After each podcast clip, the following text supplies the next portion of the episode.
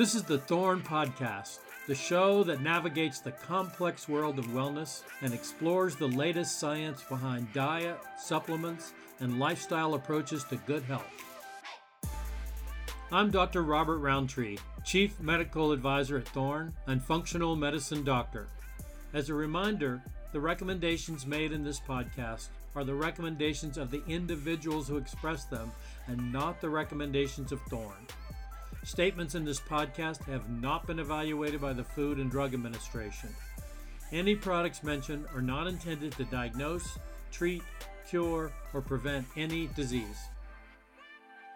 Hi, everyone, and welcome to the Thorne Podcast. Joining me this week, we have a wonderful, and I should say, very special guest, the esteemed Dr. Terry Wahls, who's a researcher and clinical professor of medicine at the University of Iowa Carver School of Medicine. Uh, she's been doing some incredible work and has an incredible personal story behind all of that that we're going to get into today. But first of all, I want to thank you, Dr. Wahls, for being on the podcast. So why don't you tell us more about yourself? I I mm-hmm. know you well, and I've had the privilege of being on your show and and actually yeah interviewing you and publishing your interviews. So tell everybody else what I already know. So uh, I'm going to take the whole audience back uh, 20 years ago. I'm out walking with my wife, Jackie. My left leg uh, gets weak. I uh, drag it uh, home. I see the neurologist who says, Terry, this could be bad or really, really bad. I go through the workup three days uh, later. I see the neurologist. Three weeks later, I hear multiple sclerosis. Take the newest drugs, see the best people. Three years later, I hear tilt, recline, wheelchair. I escalate my therapy. I'm taking uh, chemotherapy. I continue to decline. I take Tysabri. I continue to decline. And that's when I, I'm like, I got to go back to reading the basic science. And I begin experimenting on supplements. I've already adopted the paleo diet. I'm still declining, although it's slowed. Then I discover a study using electrical stimulation. I add that. My test session hurts really bad, by the way, but I feel great when it's done. So I add uh, the electrical stimulation uh, to my regimen, uh, my physical therapy. I've also had trigeminal neuralgia that's been getting relentlessly worse for 27 years. And it's clear that I'm heading towards becoming bedridden, demented, having to live with intractable pain and you were in a wheelchair at that point. I, am in a tilt recline wheelchair. I cannot sit up. That's how weak I am. Uh, fortunately, the university and the VA has redesigned my job multiple times. I'm exhausted by 10. I'm beginning to have brain fog. I know I'm going to be forced into medical retirement because I'm beginning to have brain fog. But you're still seeing patients. You're able to see patients. I'm still seeing patients uh, because I, I'm able to do it from a zero gravity chair at the university and at the VA. Now, that summer, I discovered electrical stimulation of muscles. I add that. Um, I discovered the Institute for Functional Medicine. I take the course on neuroprotection. I have a longer list of supplements, and I feel like, okay, there's more I can be doing. And then I, I had this really big aha moment. It's like, it's a big question. Am I really doing everything that I can to slow my decline? Um, my my physicians have always said functions once lost will never come back because you have secondary progressive MS. But I'm like, okay, I'll go back to meditating. I am going to redesign my paleo diet very specifically based on all everything I learned from functional medicine and from my review of the basic science. I'm already doing my electrical stimulation and physical therapy, and it's stunning. Within three months, my trigeminal neuralgia is gone. My fatigue is markedly reduced. My mental clarity markedly improved. And in another month, I'm walking with a cane and then without a cane. And then Mother's Day, we had this emergency family meeting because I want to try riding my bike, which I've not done in six years. And so Jackie says that my son should jog alongside on the left, my daughter on the right, and she'll follow. I push off and I bike around the block. My son's crying, my daughter's crying, Jackie's crying, I'm I'm crying. If you see my my eyes now, I cry when I tell that story because that was when I understood that who knew how much recovery might be possible. That would change how I think about medicine. It would change the way I practice medicine.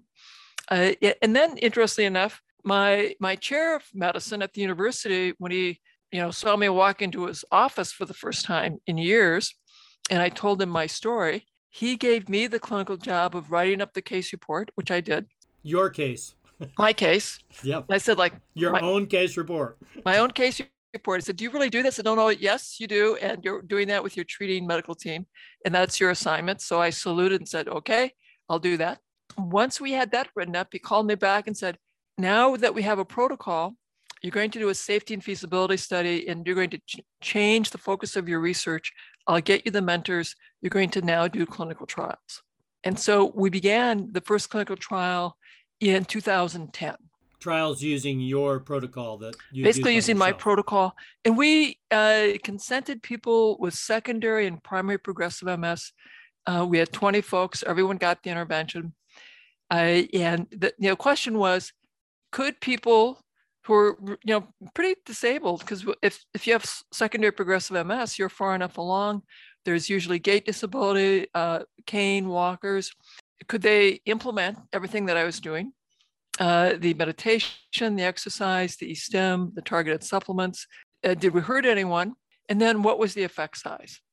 And did you have to do a lot of convincing to get this protocol together, or did your treating physician say, hey, you're a miracle and we want to reproduce this in everybody that we treat?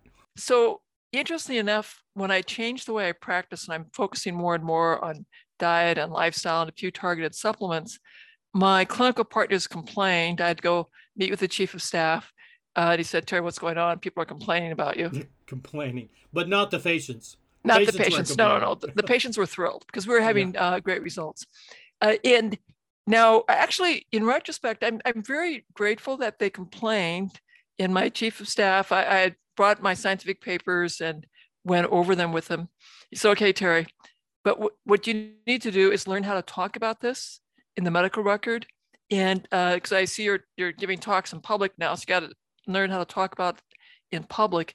Because if there's an anonymous complaint that you're not practicing the standard of care, you'll go through a medical audit. I don't want you to lose your license. So then I got sent to meet with the um, uh, head of the complementary alternative medicine clinic at the university. And I, I became much more mindful in my clinical notes to say, I'm not doing FDA approved treatments. Uh, I am working on improving the health and physiology of your cells. And then I'm monitoring your blood pressure and your blood sugar uh, in your medications so you don't accidentally become over medicated. And as soon as I started constructing my medical notes that way, uh, you know, my partners were happy. As long as you were covering your, it was basically covering your A, as we say. Absolutely a, couple years later, the uh, VA chief of staff uh, and the chief of medicine pulled me out of primary care and had me create my own clinic. So I, I got a few people at first, had great results. Then I got a few more, and then the flood came. Suddenly, people were standing in line. Yeah, the, uh, people were standing in line, and then I'm giving quarterly reports uh, first to the chief of medicine, chief of the pain service, chief of specialty medicine, and, and you know the VA has an electronic medical record, so we could show that blood pressures were improving, blood sugars were improving, and medication use was declining, including narcotics. So you realize this, all of this is basically challenging the fundamental paradigm of how medicine is practiced, which is the notion that once you get a chronic illness of any kind, whether it's MS or rheumatoid arthritis or diabetes, that in, inevitably there's going to be a decline, right? And the best you can do is slow it down. I mean, that's the primary yeah. functioning premise of medicine, isn't it? Oh, you know that is, and uh, I'll tell you the other thing that was really interesting. So when I first had my recovery, and you know, I'm thinking very differently about disease and health, and I'm getting people convinced to eat these radical things known as vegetables and to walk. Vegetables. And, and you know, take vitamin D. Uh, my chief of staff said, "Now, Terry, people are telling me that you're using the same protocol for everyone. You know, you can't do that. you cannot do that." And and so I have my you know armful of papers, and, and I said to John, "Now, John, I know all of our cells have mitochondria. They all have cell membranes. that's what I'm focusing on. So you're really treating the person. You're treating the person. You're not treating the disease. You're not saying, well, MS is a disease and it's, you know, an autoimmune disease and here's the pathway that's abnormal. Here's the cytokine that's a problem or B cells or whatever. You're just getting the person healthier. Correct. We have to work on the wellness, the self-care, the nutrition. It's a clinical decision. Do people need to go immediately on very potent disease modifying drugs to get their disease under control? And how long should they stay on their disease modifying drugs? How do we get them off their disease modifying drugs? Because we know as people age, the side effects from the disease modifying drugs increase yep. and the yep. benefits decrease. Yep. You know, over the age of 45 in particular. I think an important take home message for people is that uh, you're not just what we call an N of one, right? Yeah. It isn't like, well, this is a miracle, but you just got lucky. You're saying these principles are applicable to a much larger population. Yeah, you know, and furthermore, we've done clinical trials. We've mm-hmm. done four clinical trials. Uh, uh, the first one was everybody got the intervention. With mm-hmm. progressive MS, you expect no one to improve. And we had a remarkable reduction in fatigue, improvement in quality of life, improvement in cognition, and half those folks had significant improvement in motor function. Then we started doing randomized trials. And again, our, uh, in all of our randomized trials, uh, people were able to implement the diet. Uh, and we did simplify things. We went down to just studying just the diet, but they could implement the diet and have significant improvement in quality of life, reduction of fatigue, and improvement in motor function. So this is something that can be applied anywhere in the world. I mean, it's not like, well, people have to come to you in Iowa and take your secret sauce. This is something you're saying, hey, it's not it's not that complicated. There's some principles involved. Correct? Correct. When I first started doing this and I, you know, figured out the foods that were aligned with the nutrients I was taking in supplement form, I had food lists. But then when I started teaching my vets, I needed to come up with principles to teach the concepts that could be easily understood. I want to be sure that my vets are not getting hungry. Um, and so I'm telling them the goal is nine cups of vegetables a day and non starchy fruits, so things like uh, berries. Uh, and we're stressing green leafy vegetables, cabbage family, onion family, mushroom family vegetables, and things that are deeply colored like um, beets, carrots, peppers, uh, tomatoes. Um, and then I sort out are they vegetarian? Are they meat eaters? If they're meat eaters, I want them to have meat, fish, poultry, preferably organ meat, uh, such as liver, uh, once a week. But we also have people who are vegetarian for their deeply held spiritual beliefs. And so we created uh, vegetarian options as well. So here's the kind of a core question for you is one, as you know, the Tecfidera, one of the more popular drugs for MS, supposedly works by activating the NRF2 pathway, which is I sometimes call that the broccoli pathway. Why not just tell people to eat broccoli or broccoli sprouts or take a, a supplement, you know, like broccoli seeds? We are, uh, I'm working fast and furiously on a grant proposal right now, uh, Bob, that will investigate uh, weaning people over the age of 45 off first line drugs, uh, which include Tecfidera. So we'll see. We'll see if I'm able to get that study funded or not. And what about uh, omega 3 fatty acids? Do they play a big role in all this? That was a, certainly a very big role in my recovery. Uh, that's essential nutrient that we've included in all of our clinical trials because it plays a key role in the nerves being able to repair themselves. It will play a key role in the neurite or the axon development um, it's going to play a key role in uh, synapse uh, and, of course, myelination. Are there any other nutrients that you say are like really key that you could either take in a supplement or take from food? That I think it's also key to have plenty of vitamin D. Now, our ancestors were outside 24 7, so they got plenty of vitamin D from their skin. Uh, but most of us are inside uh, we work inside, we do a lot of recreation inside. So, nearly everyone in my clinics, in my therapeutic lifestyle clinic, um, were severely vitamin D deficient. Now, in my clinical trials, now the neurologists are getting more on board with uh, checking vitamin D and treating uh, vitamin D insufficiencies. If so people it, are taking, uh, but I'm going to follow up one more, uh, yeah. Bob. Uh, I think it's important if you're taking vitamin D, take vitamin K too, because if your vitamin D, as your vitamin D goes up, I'll be able to absorb more calcium. And if I don't have enough vitamin K2, that extra calcium may deposit on my heart valves and blood vessels. So if I'm giving people vitamin D, I also like to see them uh, take vitamin K. Now, if you have lots and lots of greens, the bacteria in your bowels will help make more vitamin K. So, um, important point here you don't think uh, the vitamin D is just useful for prevention. You think even after somebody's been diagnosed, it's important to get your levels up because I, oh, I know some neurologists say, well, it's only it may be involved in keeping you from getting MS, but once you have it, who cares? The studies that I, that I've looked at uh, have been pretty consistent that if your levels in the top half of the reference range, your risk of relapse is significantly lower. Uh, and so, in terms of relapse risk, definitely uh, I'd want to have my vitamin D in the top half of the reference range.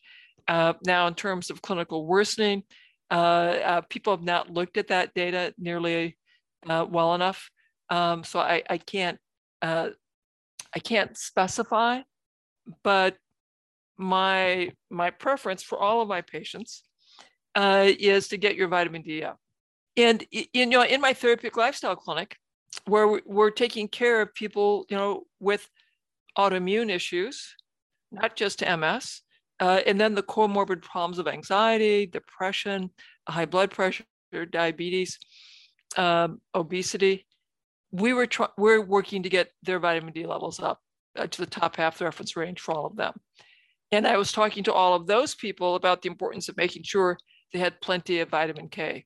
I want to touch on something that's in the news right now, and a lot of people are talking about it, and it may have some impact on management, which is this new study that was published uh, in the from data from the military, yeah, um, showing that quote uh, Epstein Barr virus is the quote cause of MS. So I'm I wonder if maybe you could tell our yeah, listeners a little bit about the study. Yeah. Yeah. So the military is uh, uniquely qualified because they get blood from people when they come into the military and while they're in the military, they keep getting blood from the service members. So they've been able to monitor uh, using uh, frozen blood uh, the impact of, of what's changing uh, over time. There appear to be 16 different microbes that are associated with a higher risk of developing MS. In the Epstein Barr virus, we've known about for a very long time. Now, this paper saw that uh, there's only one person who did not have a prior uh, episode of Epstein Barr virus who developed MS. Everyone else uh, had. One person out of what? I can't remember the number. Was it like eight, 600 people, 700 people? Uh, I think it was 800. 800 people. Uh, 800 or 801. And they also note that 95% of the individuals uh, have been exposed to Epstein Barr virus. So uh, nearly all of us have, but not all of us are getting uh, multiple sclerosis or other autoimmune disease. Uh, and so the, the researcher said there's clearly other genetic and environmental factors that play a very important role. So you, you have a genetic vulnerability. You're going to get one of these 16 different microbes. And most of us get Epstein Barr virus and cytomegalovirus and coronavirus. And many of these different 16 microbes that increase our risk. So does that mean that if a teenager gets infectious mononucleosis that they should be worried? Or what, what would you say to well, a parent so, that my kids got mono and so it's the same advice I would give to all parents of your kids. You want your kids to have long and healthy lives. So teach your kids to cook, eat vegetables, teach them a mindfulness meditation practice, encourage physical activity so that they will be uh, more resilient. And that will decrease the likelihood of that Epstein Barr virus reactivating and then contributing to the development of a autoimmune process. In other words, there is evidence that we can ward off autoimmunity. We can keep it from happening, even if, quote, the cause is Epstein Barr virus. You know, the obvious thing millions of people get Epstein Barr virus and not that many people get MS. We've known for a long time that you have a genetic predisposition, a, an infectious exposure, plus, quote, unknown genetic environmental factors mm-hmm. equals mm-hmm. autoimmunity. We've known that for uh, over a decade. And the evidence keeps getting stronger that Epstein Barr virus is a very strong player, but it's not the only player in this. And just because you have Epstein Barr virus does not mean you're going to develop autoimmunity. Most of us have had one or more of these 16 microbes uh, present. And, and, the other thing I, I want to remind your listeners, uh, Bob, is that when I went to medical school, probably when you went to medical school, we were taught that our bodies were sterile, that the urine was mm-hmm. sterile, the blood was sterile, the brain was sterile, uh, the lungs were sterile, uh, and that our immune cells, you know, were, were very effective that way. We now know that we're not sterile, that our immune cells are keeping all of those microbes we've been exposed to in check. So if we don't keep them uh, effectively in check, they're much more likely to lead to a autoimmune type of diagnosis. In other words, you want a healthy gut microbiome. You want a healthy gut microbiome. Among other things. Yeah, you want a healthy amount of exercise, sleep, appropriate cortisol in the morning, uh, resolution in the evening, appropriate melatonin in the evening, good sleep. There are all these lifestyle factors that my partners, you know, used to be, you know, beside themselves that I'd be talking about this multimodal lifestyle approach to treating complex chronic disease. But that is what you have to do to maintain your immune cell competence so they can keep all the microbes in check. So I do not develop autoimmune processes that lead to an autoimmune diagnosis. Why don't we take a little break right now and we come back? We can answer some questions from the audience that I think will explore some of the concepts you're bringing up in even more detail. So hold on, everybody. We'll be right back.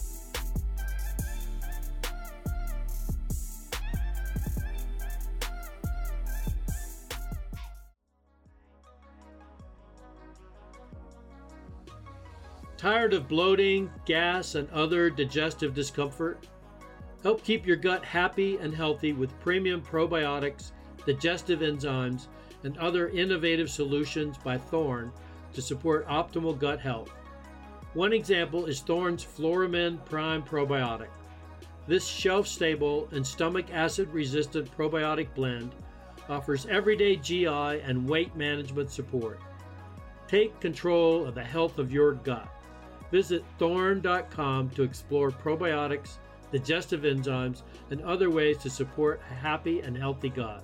That's T H O R N E dot com.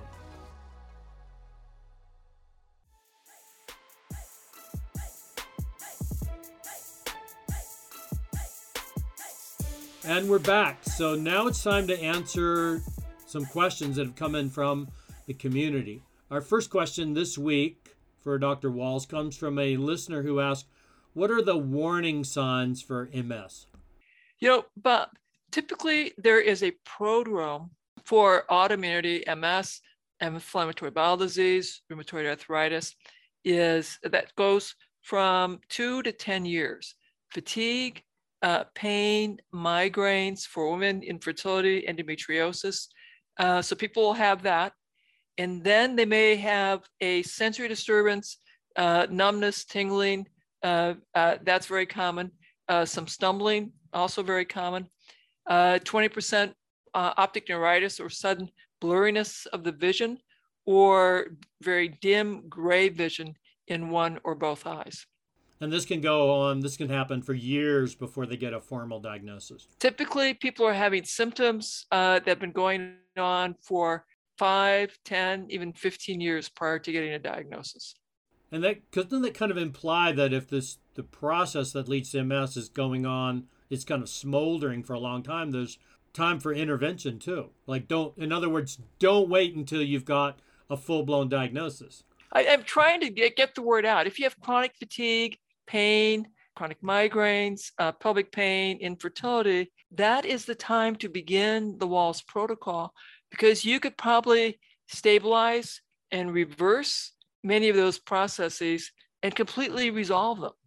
So here's a kind of segue to that, which is how does your protocol differ from a basic paleo diet? So I want to remind everyone, I went paleo in 2002. I hit the wheelchair in 2003, uh, and I was meticulously gluten-free, dairy-free, uh, very careful paleo eater, but continued to decline for another four years. It wasn't until I redesigned my nutrition based on what I'd learned from, uh, yes, reading the basic science, uh, reading functional medicine, and then adding the lifestyle components, the meditation, the exercise, the stim. I, I do uh, take some foods out, but I'm much more prescriptive on what to be sure that you are eating. And that is there, what is it, nine a day? Nine, yeah, the goal is nine, nine cups. cups. a day.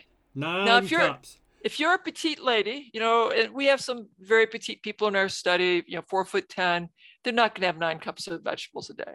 So the goal is you have your protein source, and then you have greens, uh, cabbage family, onion family, mushroom family, deeply colored, uh, according to what your appetite will allow.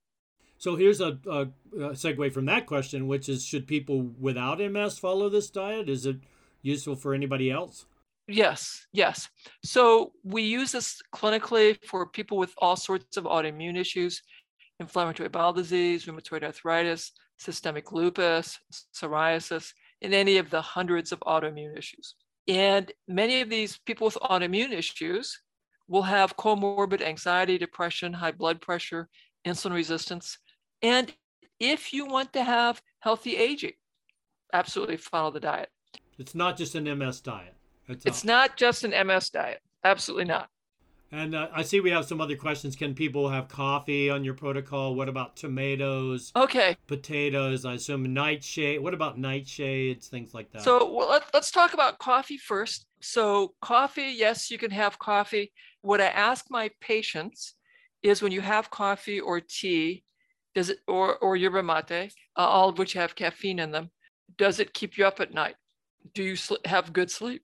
If it interferes with your sleep, you have to have less coffee, less tea earlier in the day, and you may have to eliminate it because of the caffeine and its impact on your sleep. Um, and now for the question about tomatoes and potatoes. So I've designed the Wahls diet to give people a lot of flexibility according to their clinical circumstances and to what they and their family can successfully implement. So we have basically four levels of the diet uh, levels one, two, and three, and then an elimination diet. The nightshades, so that's tomatoes, potatoes, eggplants, and peppers, are taken out if you're uh, doing the el- elimination diet. And the people who will likely benefit from elimination diet are folks that have joint involvement, so rheumatoid arthritis, psoriatic arthritis, uh, systemic lupus, or inflammatory bowel disease, or they have been doing the Wahls diet and haven't gotten the level of response that they were looking for, then I go ahead and take the nightshades out for three months and see what kind of uh, impact we have. Because that, that is the most therapeutic, but it's also the hardest. So, therefore, in my clinical practice, I usually have people start at level one, which is gluten free, dairy free, nine cups of vegetables. And we either have a vegetarian option or a meat eating option depending on the person's spiritual beliefs. So you're not um, automatically of the mind that nightshades are bad for everybody. You just think oh no no for the for the vast majority, nightshades are great foods. I can have tomatoes, I can have eggplant, I can have peppers if I as long as I do it on an occasional basis. If I did it every day, I'm more likely to have my face pain turn on. How bad is cheating on this diet? If people say they go out to restaurants and, and they're with their family, you know, they feel kind of guilty if they're doing your program. I mean, I, my guess is that you're not telling people don't, don't, don't, you know, avoid, avoid, avoid. How I approach this is I try to teach people how to use the biosensor that they have built in Uh, and for me, it's very easy. I have trigeminal neuralgia. So if I get exposed to foods that are a problem, my face pain will turn on. Mm. Uh, and therefore, you know, I'm I've learned to be very, very careful in my diet. Um, and some people have visual problems, others have uh, sensory disturbance in their hands or the feet. And so my advice is, you know, start the diet that you you can 100% do level one or, or, or for some it's like you know what all i can do is i will do the mediterranean diet like okay that's fine. Do that 100% but whatever diet you're going to do do it 100% and watch how your body's responding. If you go off your diet for whatever reason whichever dietary plan that you've chosen how did your body respond? Did you have a flare of visual problems so you couldn't see out of your right eye? That's a big signal. Did you have hand numbness? Uh, you know, I get a huge signal when my trigeminal neuralgia turns on. So over 15 years now, I've I've developed a, a lot of nuances with what I will do based on paying attention to how my body responds.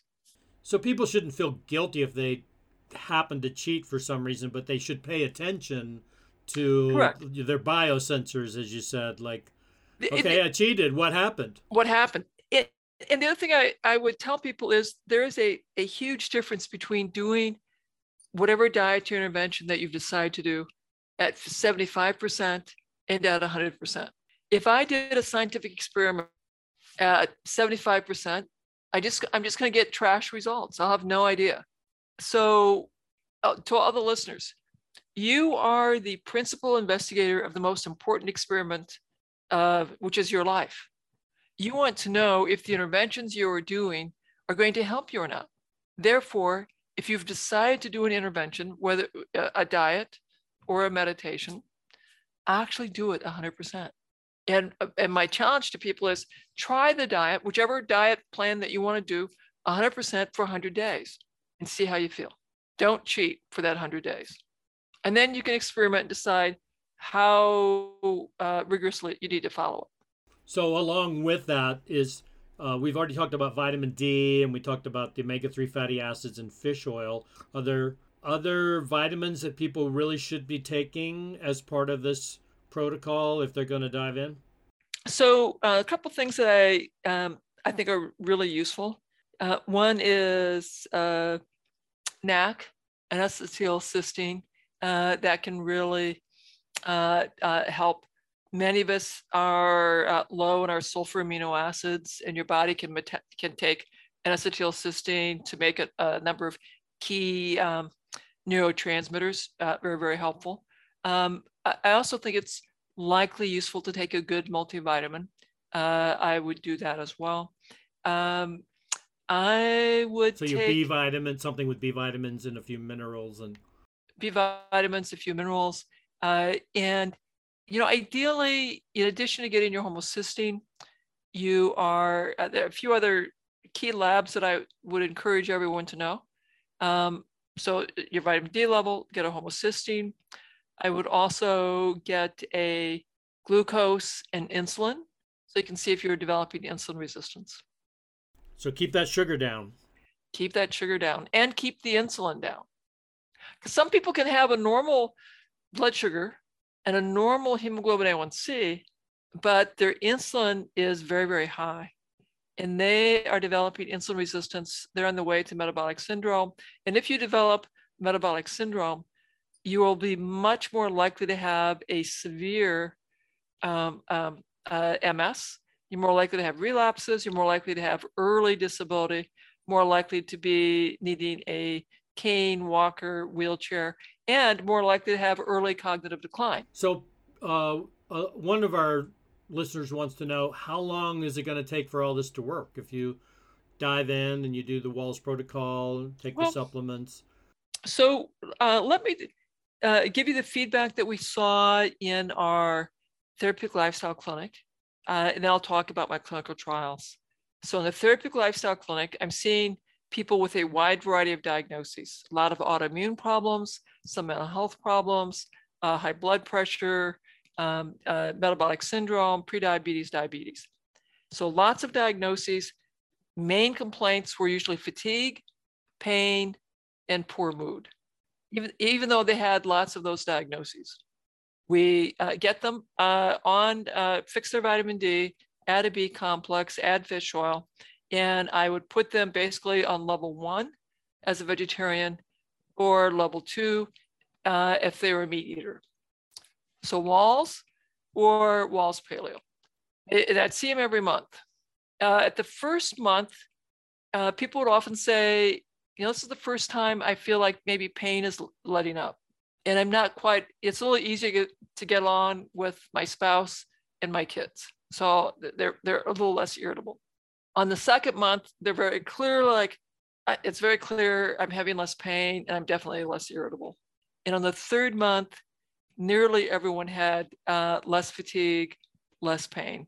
And it's also in the third month. A lot of these guys were uh, young men who had come had served uh, in the Iraq War uh, uh, Rountree. So they were they had lost uh, erectile function and lost a lot of libido.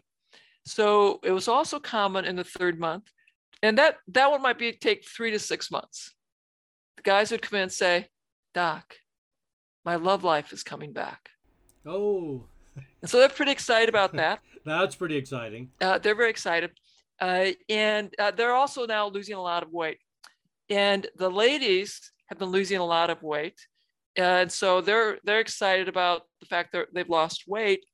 But if you ask the ladies, how's your love life? They're like, well, actually, I am more interested in sex now. And I'm having a lot less pelvic pain. So that happens, that shows up between three and six months. In my clinical trials, consistently at three months, fatigue is down, quality of life is better, mood is better. And improvement in motor function begins to show up around most often between six and 12 months. And I think the reason it takes longer for the motor function to show up is that uh, you have to build muscle mass. And uh, that's a longer process. Decreasing the inflammation in the brain uh, decreasing the microglia reactivity can happen relatively quickly if we improve the gut microbiome uh, and if we are doing the diet and lifestyle stuff.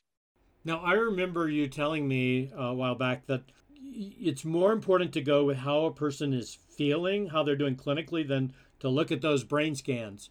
Because the neurologists look at the brain scans and say, oh, you still got white matter lesions and look, it's you know nothing's different, and yet the person is out of their wheelchair and yeah, walking around and feeling better. So the the brain scan is not the be all and end all. You know, I was talking to um, uh, my neurology colleagues uh, about about uh, this as we're designing our uh, future trials, uh, and my more senior MS neurology expert uh, said the most important is the clinical response. Is the person having relapses? Are they getting, are they stable clinically or are they getting more disabled? Because if you change the disease modifying drug treatment uh, based solely on the scan, when someone is doing well, you're going to run out of drugs mm-hmm. because there's more activity in the scans that come and go. What really matters long term is are they having relapses and are they doing well or not? Now, he's not going to feel comfortable ignoring 20 new lesions. But would he right, feel comfortable right, right. ignoring two or three? Uh, the answer was yes. He would feel very comfortable ignoring two or three. He would not feel comfortable ignoring 10 new lesions. But that, but if you had 10 new lesions, you're probably going to have, have symptoms. You're going to have symptoms. So one last question. Um, what, is there anything that you're really excited about researching? Any particular questions about the intervention that you want to? Well, do a study on? Is you know any anything that's like burning in your mind? So um, we're getting ready to start a new study uh, comparing uh, a ketogenic diet, uh, the Wahls elimination diet, dietary guidelines. We'll have MRIs at the beginning and at two years. And then uh, the next thing that I, I really want to investigate are are there things that we can do to help people find a off ramp from DMTs who are willing to do diet and lifestyle. Uh, I think you know when I when I have this conversation with my neurology colleagues, they agree that that's a, a, a very important clinical question that they would like have to have help answering. So I'm like, okay, that's exactly the kind of question I'd like to uh, investigate further. Well, Terry, I, I have to say that every time I talk to you, I'm just blown away by uh, how impressive your work is. And the, the main thing that I get from it is that uh, you're very clear there's cause for hope. That when people get diagnosed with something like MS, they think, oh, uh, I'm, I'm stuck now. You know, I have this chronic disease and, and there is no hope. And, and your whole message is about hope and it's evidence-based hope. That's what we should call that, evidence-based hope. Evidence-based hope, and there's so much that is under your control that will change the course of your disease. You can make choices that will accelerate your disease, or you can make choices that will stabilize and very potentially remarkably regress your disease. So it's all in your hands, folks. And at the tip of your fork at the tip of your fork. So, folks, that's all we have time for this week. Uh, again, Dr. Wahls, I want to thank you so much for being on the podcast. I hope that we can have you on again. Uh, where can our listeners go to follow your work if they want to get in touch, if they want to see you, or or find out about your protocol? I know you have your book uh, and website. I think. Yeah. So if you go to Terry Wahls, that's T E R R Y Wahls W A H L S com. That's our website. And if you add in forward slash diet, then you'll get a one page handout that summarizes the diet. That's perfect for your refrigerator. Wonderful. That was uh, Professor and researcher Dr. Terry Wahls. As always, thank you everyone for listening. If you like what you heard, tell a friend about our show. And until next time, bye bye. Thanks for listening to the Thorne Podcast. Make sure to never miss an episode by subscribing to the show on your podcast app of choice. If you've got a health or wellness question you'd like answered, simply follow our Instagram and shoot a message to at Thorne Health. You can also learn more about the topics we discussed by visiting thorne.com and checking out the latest news, videos, and stories on Thorne's Take 5 daily blog. Once again, thanks for tuning in and don't forget to join us next time for another episode of the Thorne Podcast.